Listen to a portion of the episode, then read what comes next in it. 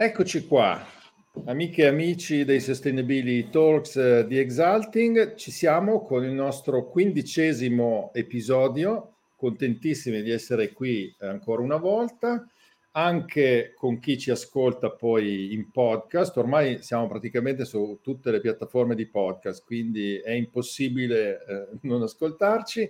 Questa sera parliamo di eh, finanza, ma ne parliamo ovviamente da un punto di vista molto interessante per gli appassionati di sostenibilità e quindi parliamo di impact investing e anche vorrei esplorare insieme a voi eh, paralleli, similitudini, differenze, possibili sinergie, ovviamente con il tema che sta a cuore a noi, cioè quello della sostenibilità e della sostenibilità integrata. Il mio ospite davanti al caminetto virtuale per ora, poi magari un giorno ci attrezzeremo col camino reale, è un, un, amico e una persona che io stimo molto e che credo sia l'interlocutore giusto per affrontare questo tema ed è eh, Luciano Balbo, presidente e fondatore soprattutto di Oltre Venture. Benvenuto Luciano. Grazie mm, e grazie per un saluto a tutti e grazie per l'invito che mi fa molto piacere. Fa molto piacere anche a noi averti qui. Eh, noi abbiamo già fatto eh, qualche puntata sui temi eh, della finanza, diciamo sostenibile, poi casomai approfondiamo. Eh, ma l'impact investing è un tema che probabilmente eh, non, è, non, è, così familiare ai nostri ascoltatori. Già eh, sul tema della sostenibilità, io sono anni che mm, lavoro per chiarire le differenze tra CSR, sostenibilità, filantropia, economia circolare, grande confusione. Sul tema della finanza, diciamo legata a un orizzonte di, di, di, sostenibilità, credo che anche qui ci sia un po' di confusione tra investimenti socialmente responsabili, investimenti ESG, l'impact investing, appunto, la filantropia, che almeno questo dovremmo essere d'accordo che è un'altra cosa.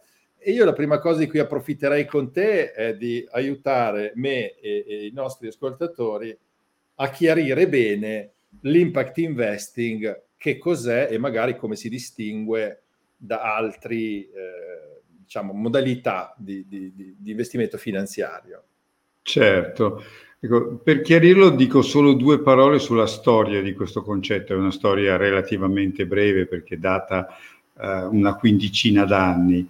Essenzialmente è il frutto di quella che negli Stati Uniti è nata 20-22 anni fa, che si, chiamava, si chiama venture philanthropy, cioè un concetto di filantropia più attiva, quasi vicina al concetto di venture capital.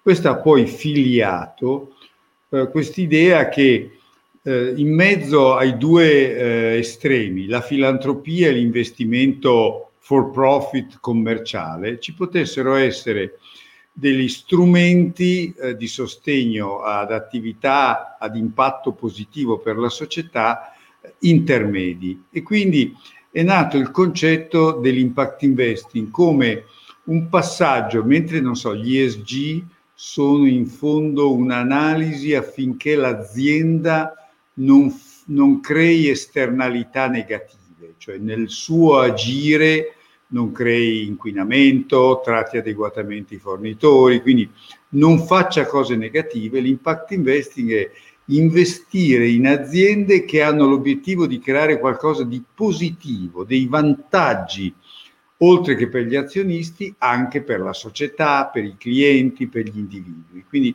questa è la logica con cui questo tipo di attività, che è un insieme di attività finanziaria, perché investire in aziende tipo venture capital è un'attività ormai che ha decenni di attività finanziaria, a cui si aggiunge l'obiettivo di creare impatto sociale o ambie- e o ambientale.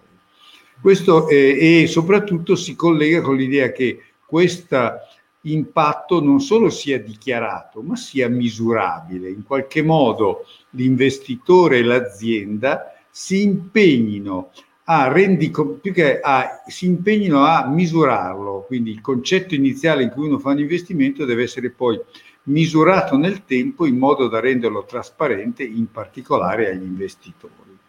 Questa è eh, diciamo, la base, eh, la regola o comunque la definizione di impact investing, che è stata un'attività super di nicchia, eh, diciamo fino a due o tre anni fa, eh, svolta da, da pochi operatori e molto orientata o comunque con una forte prevalenza dell'idea che per raggiungere l'impatto sociale si dovesse in qualche modo almeno sacrificare un po' del ritorno finanziario, cioè con il concetto per poter creare impatto sociale talvolta bisogna fare delle cose che, poss- che daranno un ritorno finanziario inferiore perché si dovranno fare prezzi più bassi, perché si svilupperanno dei modelli di business che non fanno solo nell'interesse degli azionisti e così via. Quindi questa è la definizione. Non so se sono stato chiaro, poi vorrei toccare il tema di cosa è successo negli ultimi tre anni a questo settore, però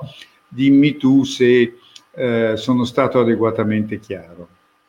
Guarda, allora, sei stato chiarissimo, mi hai stimolato una riflessione che voglio condividere e che eh, è un primo parallelo che trovo tra diciamo, il tema della sostenibilità, eh, almeno visto dal nostro punto di vista, della sostenibilità integrata e del, dell'impact investing, cioè anche la sostenibilità è ancora da alcuni, ahimè, da, ancora da tanti devo dire, vista come è un costo necessario perché insomma qualcuno ce lo chiede, qualcuno da qualche parte ci impone qualcosa e poco invece è visto quali opportunità questo genera. Quindi mi sembra di capire che un po' questa percezione del sacrificio eh, verso il basso sia, sia, un tema che abbiamo un, un po' in comune, insomma. Mm. E così come il nostro impegno è un po' quello di lavorare a, a, a portare invece una testimonianza di grande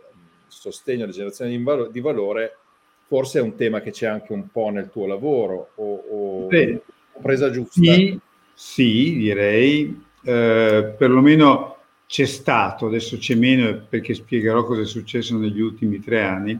Vai. Che altro c'è stato in termini di dire, ma è un settore nuovo, bisogna fare delle nuove cose.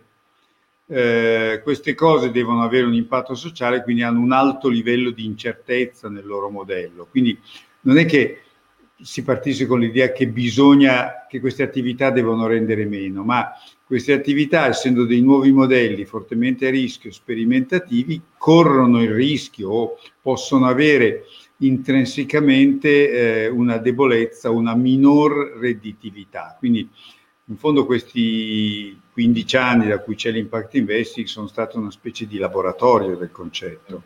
Mm. E gli operatori erano piccoli, soprattutto fatto da piccoli investitori, spesso privati, spesso fondazioni, quindi anche disponibili più degli investitori istituzionali a, a, in qualche modo essere elastici, a non mettere il ritorno finanziario come il primo elemento chiave, ma piuttosto dire vediamo se si può fare qualcosa di utile, non perdendo i soldi ovviamente. Quindi questa è stata la vicenda. Negli ultimi tre anni, due anni, la situazione è cambiata in che senso? Il concetto di impact investing, che è un concetto forte perché uno dice tu investi, hai un ritorno finanziario e crei un impatto. Nessuno penso si possa e possa essere contro. È stato in fondo in qualche modo finanziarizzato, cioè il mondo della finanza che fino a pochi anni fa lo guardava con un certo sospetto o anche con indifferenza, se n'è impossessato, cioè ha detto fantastico, il mondo della finanza ha sempre bisogno di offrire nuovi prodotti agli investitori, ai privati, ai fondi pensione e certamente negli ultimi dieci anni è cresciuta la coscienza che non si può più investire i soldi prescindendo dall'impatto che hanno, cioè che cioè il tema della sostenibilità, de, ma non solo quella ambientale, è evidentemente presente a tutti, cioè è, è, presente nelle discussioni. Quindi il concetto è stato preso dicendo bene, lanciamo dei nuovi prodotti su larga scala che eh, corrispondano a questa caratteristica, cioè creino anche impatto, però che non devono eh, avere, eh, diciamo, un, che sul piano del ritorno finanziario non devono eh, essere inferiori, almeno come aspettative, ai prodotti più tradizionali, non so, del venture capital. Questo è stato fatto soprattutto per attirare gli investitori istituzionali, i fondi pensione, le assicurazioni, che in qualche modo fanno fatica a eh, accettare un ritorno finanziario inferiore, a differenza dei privati. Questa operazione ha però, questa ovviamente è una mia opinione, ma è un'opinione abbastanza diffusa, ha diluito il concetto, cioè ha tolto al concetto quella volontà di sperimentazione, o ha parzialmente tolto, sperimentazione per cui in alcuni casi, in abbastanza casi, attività, farò poi degli esempi, che eh, prima si chiamavano in un modo diverso, sono stati ribattezzati di impact investing. Per esempio, negli Stati Uniti, uno dei più grandi fondi di impact investing, Rise Fund, ha, se uno va a vedere, ha nel portafoglio forse il più grande impianto fotovoltaico al mondo fatto nel Nevada, che ovviamente è una cosa positiva, però non è che l'impact investing abbia inventato le energie rinnovabili. Quindi eh, quello che prima veniva chiamato energia rinnovabile adesso si chiama impact investing. Quindi in parte è stato ribattezzato, rinominato una parte di attività che c'era già. Però gli investitori istituzionali hanno bisogno, voglia, desiderio di dire ai loro clienti io ho investito in cose che fanno impatto. Mm. E ripeto, gli impianti fotovoltaici facevano impatto anche prima. Quindi, certo. Quindi la, il mondo della finanza si è impossessato di questo concetto, ovviamente un concetto positivo, e eh, lo sta utilizzando in un modo diffuso, diluendone, ripeto, secondo me, un pochino l'obiettivo. Poi Ovviamente ci sono tanti operatori, chi lo fa di più, chi lo fa di meno e non c'è mai un unico modo di, di vivere dentro questo mercato. E qui eh, io metterei un attimo il piede nel piatto eh, mm. perché allora altro parallelo eh, io sono appassionato e per questo mi occupo del tema della sostenibilità, anche perché vivo in questo mondo e quindi desidero che l'attività umana diventi un pochino più sostenibile anche per lasciare a figli e nipoti un mondo migliore eh, o, o, non degradato. Mm. E però a volte sono quasi stufo di sentir parlare di sostenibilità, di sentir parlare di economia circolare, perché c'è un utilizzo ormai come dire, inflazionato, viene usato un po' per tutto, il contrario di tutto, viene usato molto a livello di marketing, a livello c'è, c'è tanto greenwashing, come si dice, eccetera, eccetera. Da profano del mondo della finanza ho un po' la sensazione che corriamo il rischio, se non ci siamo già dentro eh, per, per tanti aspetti, di un'inflazione anche sull'investimento sostenibile, la finanza sostenibile, il, i green funds, i green bonds, sto green dappertutto. Eh, dal tuo punto di osservazione anche di grandissima esperienza di questo mondo, quindi secondo me riesci a leggere anche tra le righe, dietro le righe, in mezzo alle quinte, come lo vedi questo, questo rischio e cosa eventualmente si può fare per provare a sortirne o a limitare, diciamo, l'utilizzo distorto di un concetto, come dicevi, positivo, nobile, utilissimo, che, che, non, che non è discutibile, ma il suo cattivo uso, che ne facciamo? Certo, allora la, la, la, la, fotografia che tu hai fatto sul tema della sostenibilità si applica in modo, direi, al, quasi al 100% al tema dell'impact investing, anche se, come posso dire, siamo un po' all'inizio perché mentre il tema della sostenibilità ha tutta una storia più lunga, l'impact investing, come dicevo, ha una storia di 15 anni, ma è alla ribalta da, da poco più di 2 o 3 anni. Quindi certamente siamo in presenza che tutti i concetti positivi sostenibilità, eh, impact investing, tendono a essere un po' divorati dal mondo della finanza, per, però, e, e questo è un lato positivo, divorati nel senso che si cercano di fare delle cose che siano un po' più utili alla società. Però questo divorarle per farle diventare grandi, cioè che è un po' il tema della finanza, come dicevo prima, ne riduce l'impatto o comunque tanti operatori rinominano con, nome, con un nome diverso cose che si facevano anche prima. Che fare rispetto a questo? Beh, il che fare, la, la domanda è giustissima, la risposta è difficilissima, non solo per me, ma credo che se avessimo qui tanti operatori otterremo una risposta mh, non univoca e penso che molti mh, accetterebbero l'idea che sia difficile.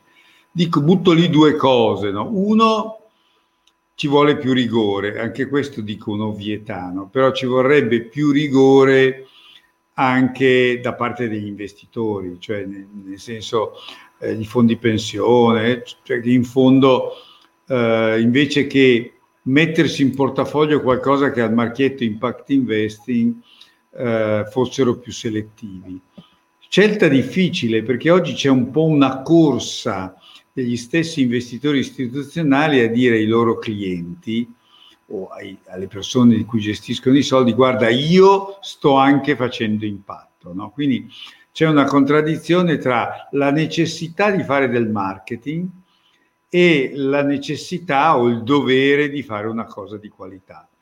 Quindi eh, il mondo della finanza in fondo è un mondo di filoni, è partito questo filone, tutti ci si buttano e quando tutti ci si buttano discriminare è molto difficile. Questo è uno dei difetti della finanza storicamente determinato. L'altro, se vogliamo, è un discorso più generale, più complesso, che butto lì come tema, è che L'impact investing ha un vero difetto, secondo me, anche quello fatto in modo più coscienzioso, che oggi, o perlomeno viene fatto l'uso un po' sbagliato del concetto, cioè viene accreditato direttamente o in modo surrettizio che l'impact investing, come peraltro la sostenibilità, possa essere in fondo la soluzione dei nostri problemi.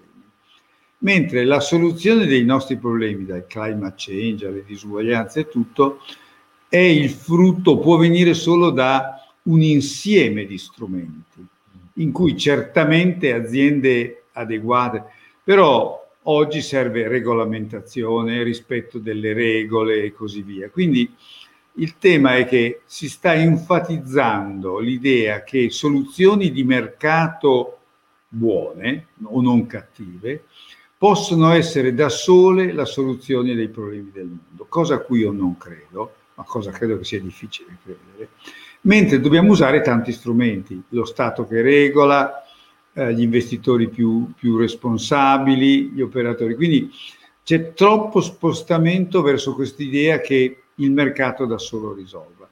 Mi rendo conto di non aver risposto alla tua domanda nel senso che se fossi capace di dire cosa bisogna fare per risolvere il problema, bah, forse non ce ne sono.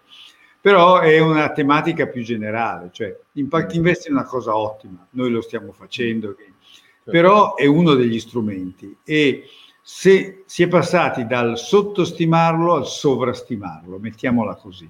Certo. E, e, quindi bisogna ritrovare degli equilibri tra, tra, gli strumenti che gli umani hanno a disposizione nella società per non peggiorare o migliorare la qualità della nostra vita?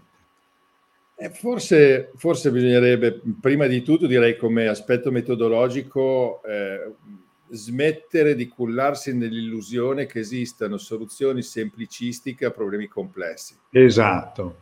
Non dico semplici, perché a volte mh, la semplicità è una buona cosa da ricercare, ma il semplicismo no? la, la, la one fits all, la soluzione unica eh, per tutti i problemi, no, perché, perché insomma la società umana e la sua interazione con, con l'ecosistema ormai è di una complessità tale che certo. oltretutto trovo sciocco eh, limitare il ventaglio di strumenti perché ehm, ci sono tanti approcci a un problema che possono ciascuno magari risolverne efficacemente alcuni aspetti ed essere inefficace o inefficiente su altri e probabilmente anche in questo caso eh, b- bisogna abbandonarlo.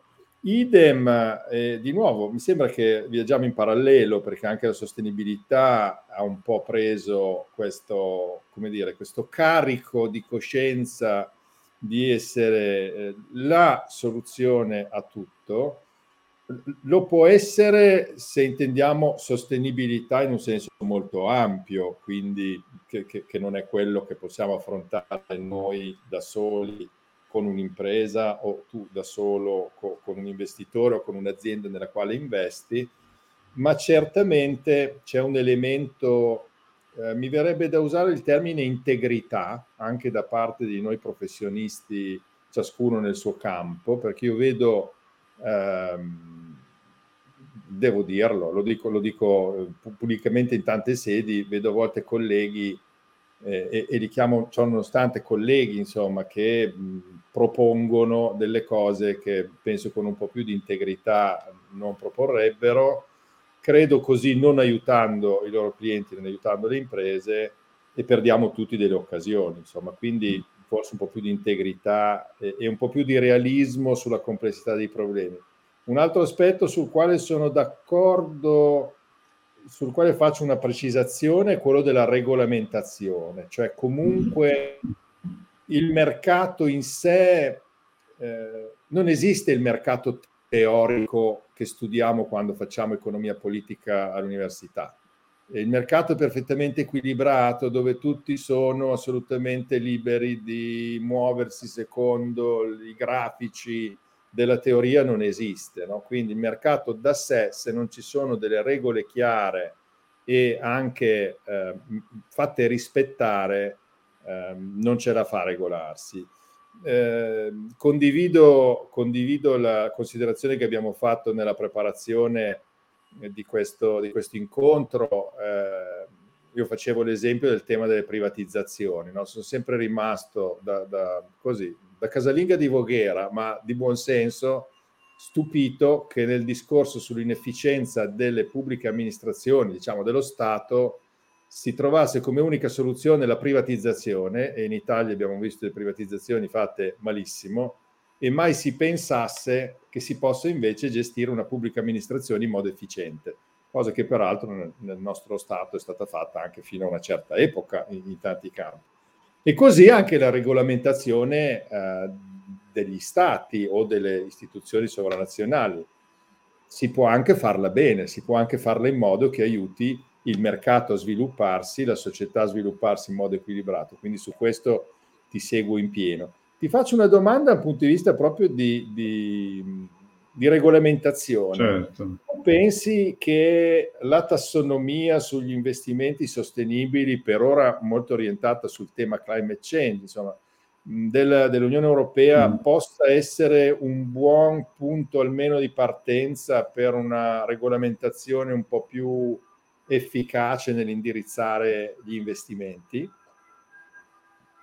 Ma allora, un pochino sì, nel senso che comunque una tassonomia ben fatta. Il tema è poi, comunque tutte le tassonomie hanno bisogno poi di una misura, cioè nel senso, eh, e quindi mh, bisogna capire eh, come eh, si misura, come l'azienda che opera seguendo quella tassonomia misura la, l'aderenza a quella tassonomia. Cioè, e questo è molto difficile perché non è che si può mandare la polizia dentro l'azienda.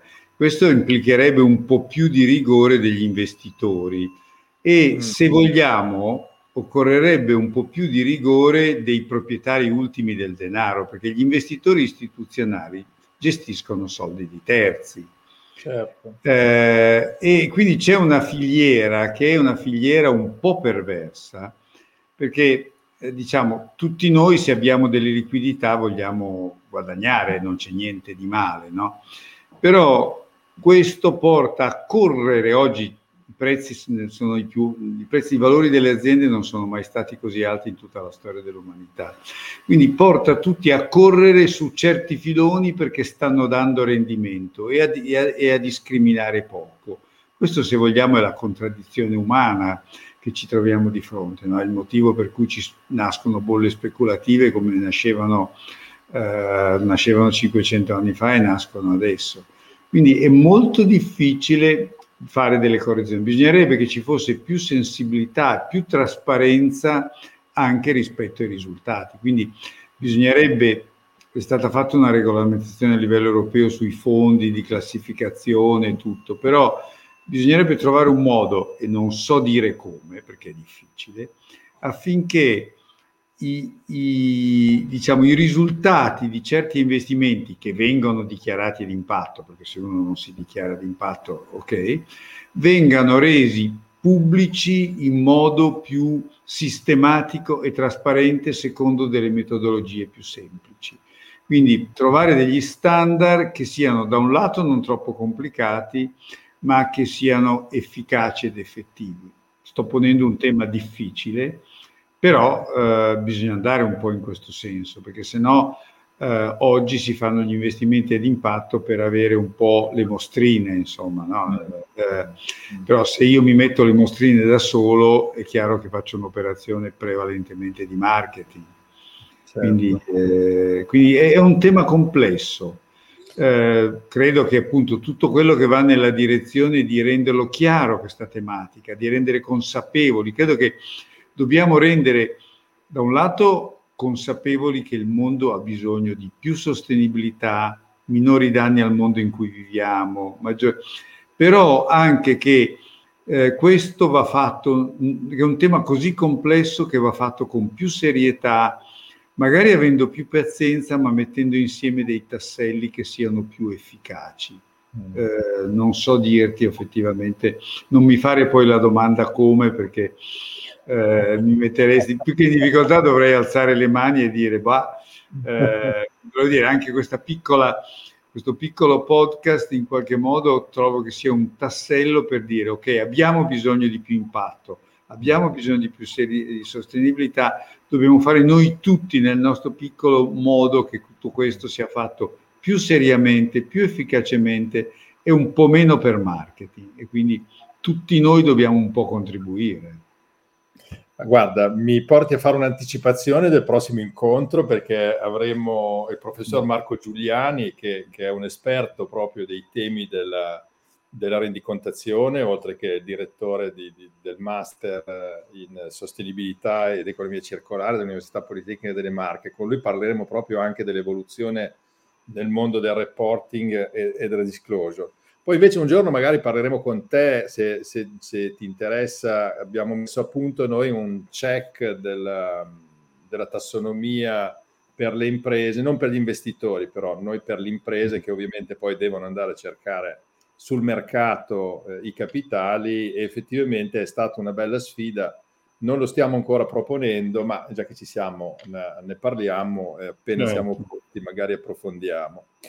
Ehm, Senti, eh, comunque anche in questo, sulla trasparenza, sulla capacità di comunicare i valori, eh, anche questo è un altro parallelo che abbiamo, un'altra difficoltà in cui ci troviamo anche nel mondo della sostenibilità. Io lo dico sempre, sono felice che non ci sia una certificazione di sostenibilità, perché eh, penso che farebbe morire la, lo sviluppo creativo di soluzioni più sostenibili a, ai problemi dell'umanità, eh, ma sicuramente c'è bisogno di un maggior livello di comunicazione tra imprese e la galassia dei loro portatori di interesse. Su questo, scusa, concordo, eh, che certificare vuol dire mh, tutto sommato semplificare tutto, mentre secondo me dobbiamo chiedere più tras- ognuno deve comunicare meglio quello che fa, poi saranno gli altri che devono valutare, non, non c'è, può essere un metro unico, sono, sono totalmente d'accordo con te. Certo. Non so se a te è già capitato, mm, forse un mondo più complesso, a me è già capitato di vedere dei certificati farlocchi di sostenibilità, eh, anche fatti con le pretese. Non mi è capitato, ma sono convinto che se si va verso certificazioni universali eh. Va, un pezzo del mercato si attrezzerà in un modo farlocco, come dici tu. Esatto. Cioè, l'umanità non sarebbe una novità nell'umanità, cioè non è che no. noi umani siamo diventati santi da oggi. Quindi. No, no, no, assolutamente. Invece è un altro tema comunque che credo che, che abbiamo eh, in comune e mi fa molto piacere sentire un po' il tuo punto di vista. Allora, quando parliamo eh, di, di, sostenibilità, parliamo comunque di un uh, aiuto uh, all'impresa nel generare valore, ma spesso è un valore prevalentemente immateriale. No? Quindi anche se eh, oggi comunque anche nel mondo degli investitori, degli analisti finanziari, i valori immateriali stanno prendendo chiaramente uno spazio molto ampio ne- nelle valutazioni di un'impresa. Certo. Stiamo andando verso la società dell'informazione, anche se ancora abbiamo bisogno di costruire case e, e macchinari, mm. insomma. No? Però diciamo il contenuto di intelligenza si è imparato insomma, in qualche modo a tenerne conto. Però io vedo per esempio per la maggior parte del management, anche del, del management finanziario all'interno delle aziende, la domanda è ancora, ma se io investo 100.000 euro in un progetto di sostenibilità, quanto mi rende alla fine dell'anno? E, e, e quindi ci vedo una limitazione culturale nella, nella, transizione a vedere un pochino più, più, in là e a vedere un pochino la generazione di valore come qualcosa di più eh, olistico, anche poi finanziario, ma che magari ci mette diciamo, un po' più di complessità nel, nel valutarlo. Dicevamo è fondamentale il tema della misurazione, altrimenti non è investimento di impatto, proprio perché anche investimento, quindi si suppone che misuriamo la sua efficacia. Tu come lo vedi questo aspetto di, di saper comprendere il valore immateriale, come tipicamente penso sia un, un valore sociale molto spesso, e a volte anche un valore ambientale che non è magari misurabile a trimestri in maniera così tangibile.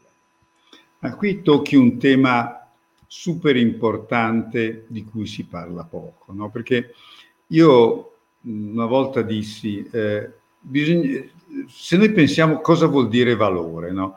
Se io dico la parola valore, la, la parola valore ha due significati, posso, posso parlare di soldi, o posso parlare di valori eh, morali. No? Poi quando uno dalla conversazione, dal modo con cui uso la parola, evidentemente l'interlocutore capisce se parlo del valore di una casa o di valori. Ecco, credo che l'obiettivo dovrebbe essere quello di riunire queste due cose, cioè quello di dire di dare un valore economico ai valori non, ai buoni valori non economici, perché c'è una dicotomia. No? Quando parlo di valori non sto parlando dell'integrità morale delle persone, perché quella non passa l'economia, ma però dei valori che possono essere la sostenibilità, il non inquinare, quindi fatti oggettivi, fatti che non sono il comportamento individuale delle persone che è giusto non dargli un valore economico, ma, però invece non inquinare, non fare delle cose è un, può, è, è un valore, ma in qualche modo bisogna dargli i valori economici. Oggi più che mai vediamo che il valore delle aziende, soprattutto del mondo nuovo, del, delle tecnologie e tutto, è alto anche di aziende, per esempio, che perdono soldi, perché sono legate alla prospettiva che cambieranno il mondo e così via. Però quindi l'attribuzione di valore economico è oggi più che mai o per la prima volta poco legata ai valori strettamente finanziari e quanto faccio utili.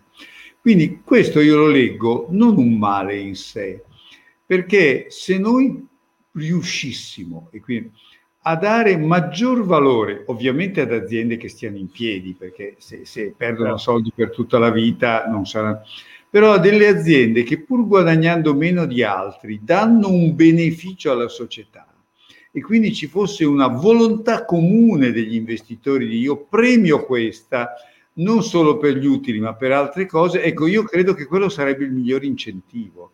Quindi il tema che tu hai toccato è di difficilissima soluzione, però è il nodo del problema, perché se non riusciamo a connettere le due cose nel mondo dell'azienda, non nei comportamenti personali, secondo me si fa fatica a fare passi avanti.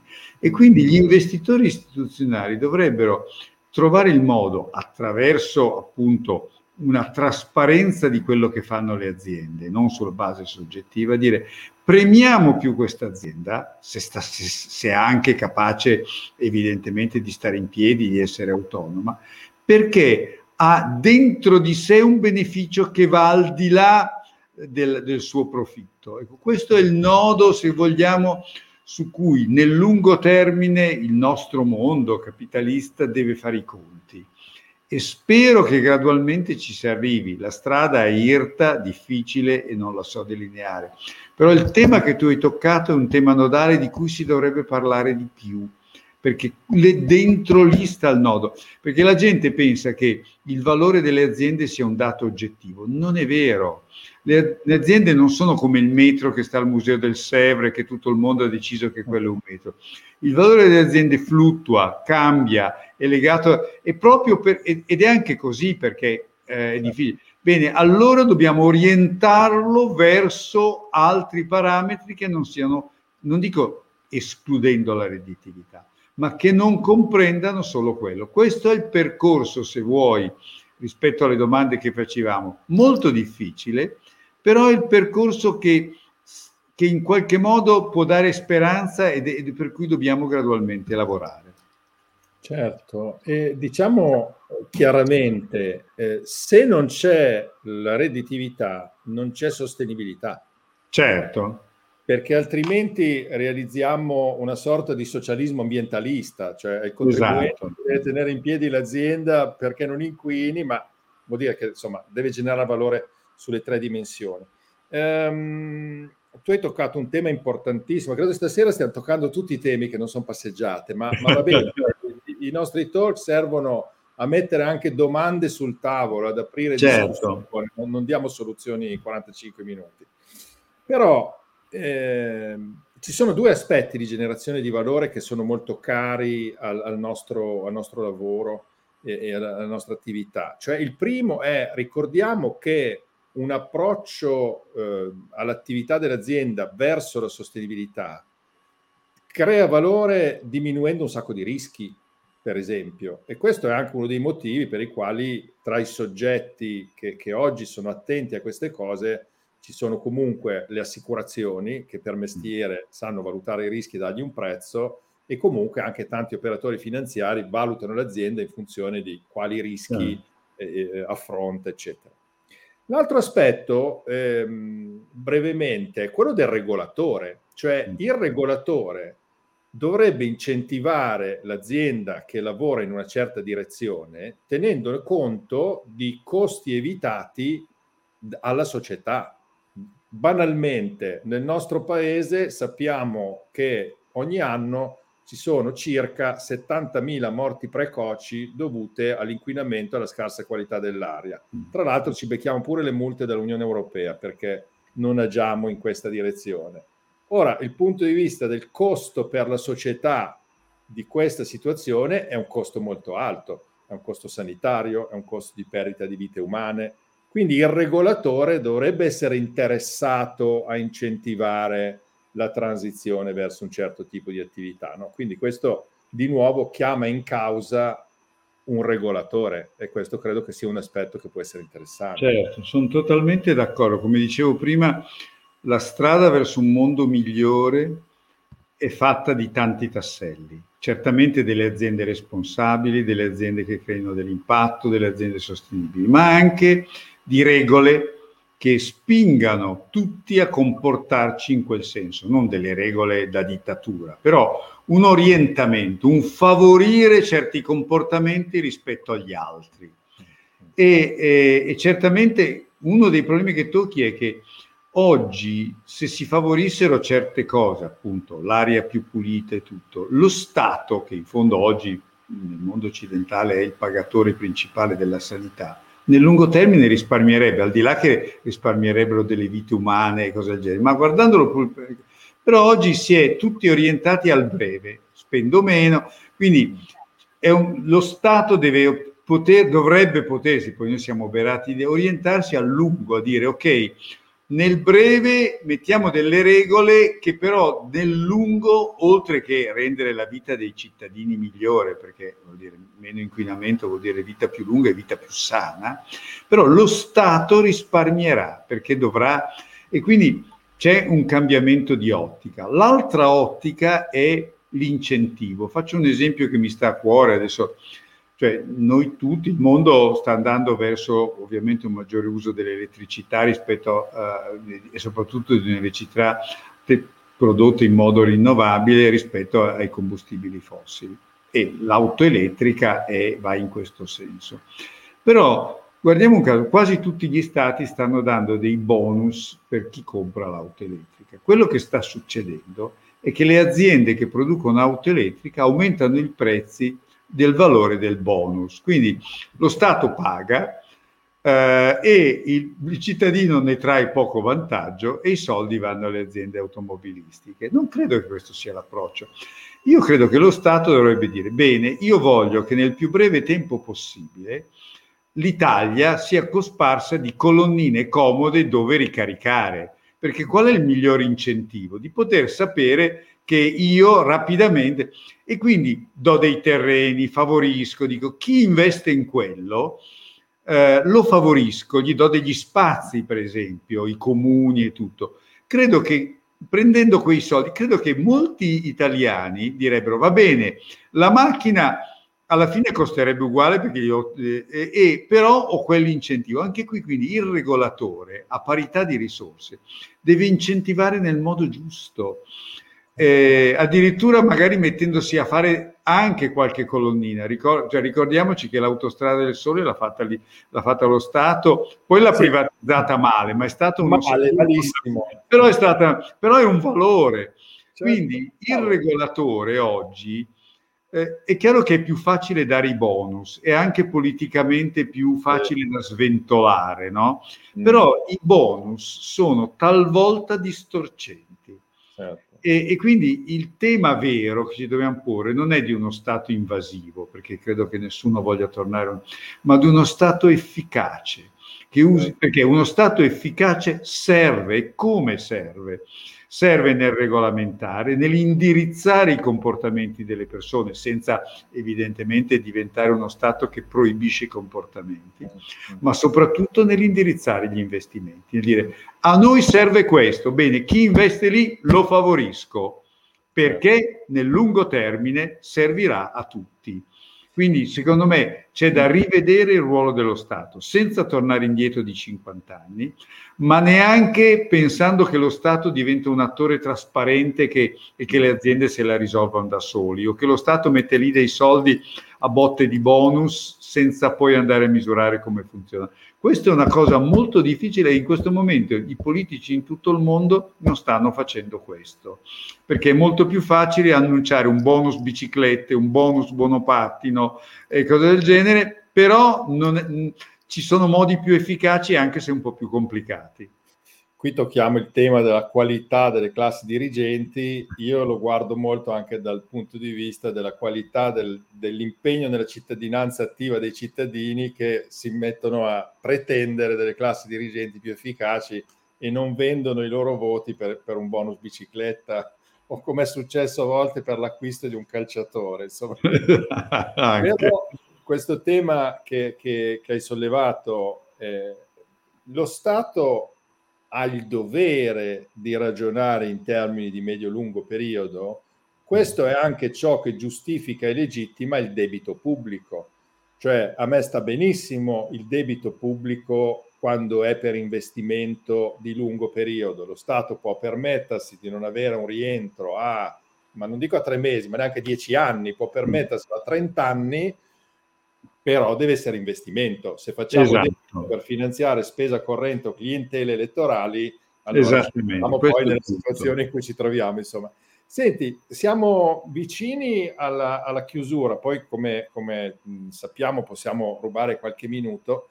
Io vorrei trattare come tema finale con te, visto che comunque il nostro pubblico è anche fatto di tanta gente d'impresa, diciamo, certo. che siano imprenditori, che siano manager, che siano persone che lavorano nelle aziende, qual è l'interesse di un'impresa o di un imprenditore con un'idea mm. di rivolgersi a, a, un venture capital di impatto? Nella storia di Oltre ci sono iniziative mm. di grande successo, penso per esempio al Centro Medico Sant'Agostino, mm. che, che, voglio dire, mm. sicuramente è stato un investimento che, che ha reso e la presenza di Oltre ha sicuramente aiutato una bella impresa a crescere. E cosa, cosa potrebbe essere questa chiave certo. di lettura dal punto di vista? Manda giusto, ma io credo anche qui la risposta è semplice, poi nella sua... Cioè, come sempre due cose, no? Uh, uno, noi siamo portatori di risorse finanziarie, quindi eh, le nostre risorse finanziarie devono servire a fare quello che l'azienda magari da sola non riesce a fare o a condividere il rischio. Dall'altro, e qui parlo per noi, anche se non voglio apparire autolodativo, noi, penso, noi non, non gestiamo mai le aziende, però in certi settori abbiamo una grande conoscenza del settore, quindi l'imprenditore trova in noi un coimprenditore che non è un co-gestore, perché se non sa gestire lui l'azienda noi non sappiamo, però un coimprenditore che condivide la strategia, con cui confrontarsi, ecco, credo che questo, poi ci sono gli imprenditori che ce la possono fare da solo, ma che eh, questo possa essere per molti un valore aggiunto, quindi un valore non monetario nel breve, ma che può permettere di raggiungere gli obiettivi in un modo più condiviso e con eh, diciamo un confronto. Quindi questi sono i due tasselli, avere bisogno di risorse e avere bisogno delle risorse che si muovono non finanziariamente del tipo torno tra tre anni e mi dici quanto ho guadagnato, ma combatto con te per raggiungere gli obiettivi. L'azienda la gestisci tu, ma la condivisione del rischio delle strategie è totale. Questo è il nostro approccio e credo che in alcuni casi possa essere di grande aiuto per l'imprenditore, per il manager, insomma, per, per chi condivide questa situazione. Però deve essere pronto questo imprenditore ad avere degli obiettivi che sono quelli tipici certo, cioè deve, deve in qualche modo condividere che la sua azienda, il suo progetto debba riuscire in modo ragionevole a mixare il ritorno finanziario e debba avere l'obiettivo anche di, di, di, creare appunto un ritorno positivo per gli utenti, per la società e tutto. Quindi è chiaro che deve, noi, è, è, un crinale non facile, cioè non sto dicendo, cioè è un crinale, come posso dire, come camminare in alta montagna su un sentiero stretto eh, tra due dirupi, però il sentiero non è strettissimo, bisogna essere anche sinceri rispetto a se stessi, qualche volta bisogna fare anche, come posso dire, delle mediazioni, però bisogna far convivere queste due cose. Noi cerchiamo quotidianamente di farle convivere nelle nostre scelte di investimento e di farle convivere nella vita accanto ad un imprenditore. Non è detto che sempre ci riusciamo, però continuiamo ad avere questo obiettivo.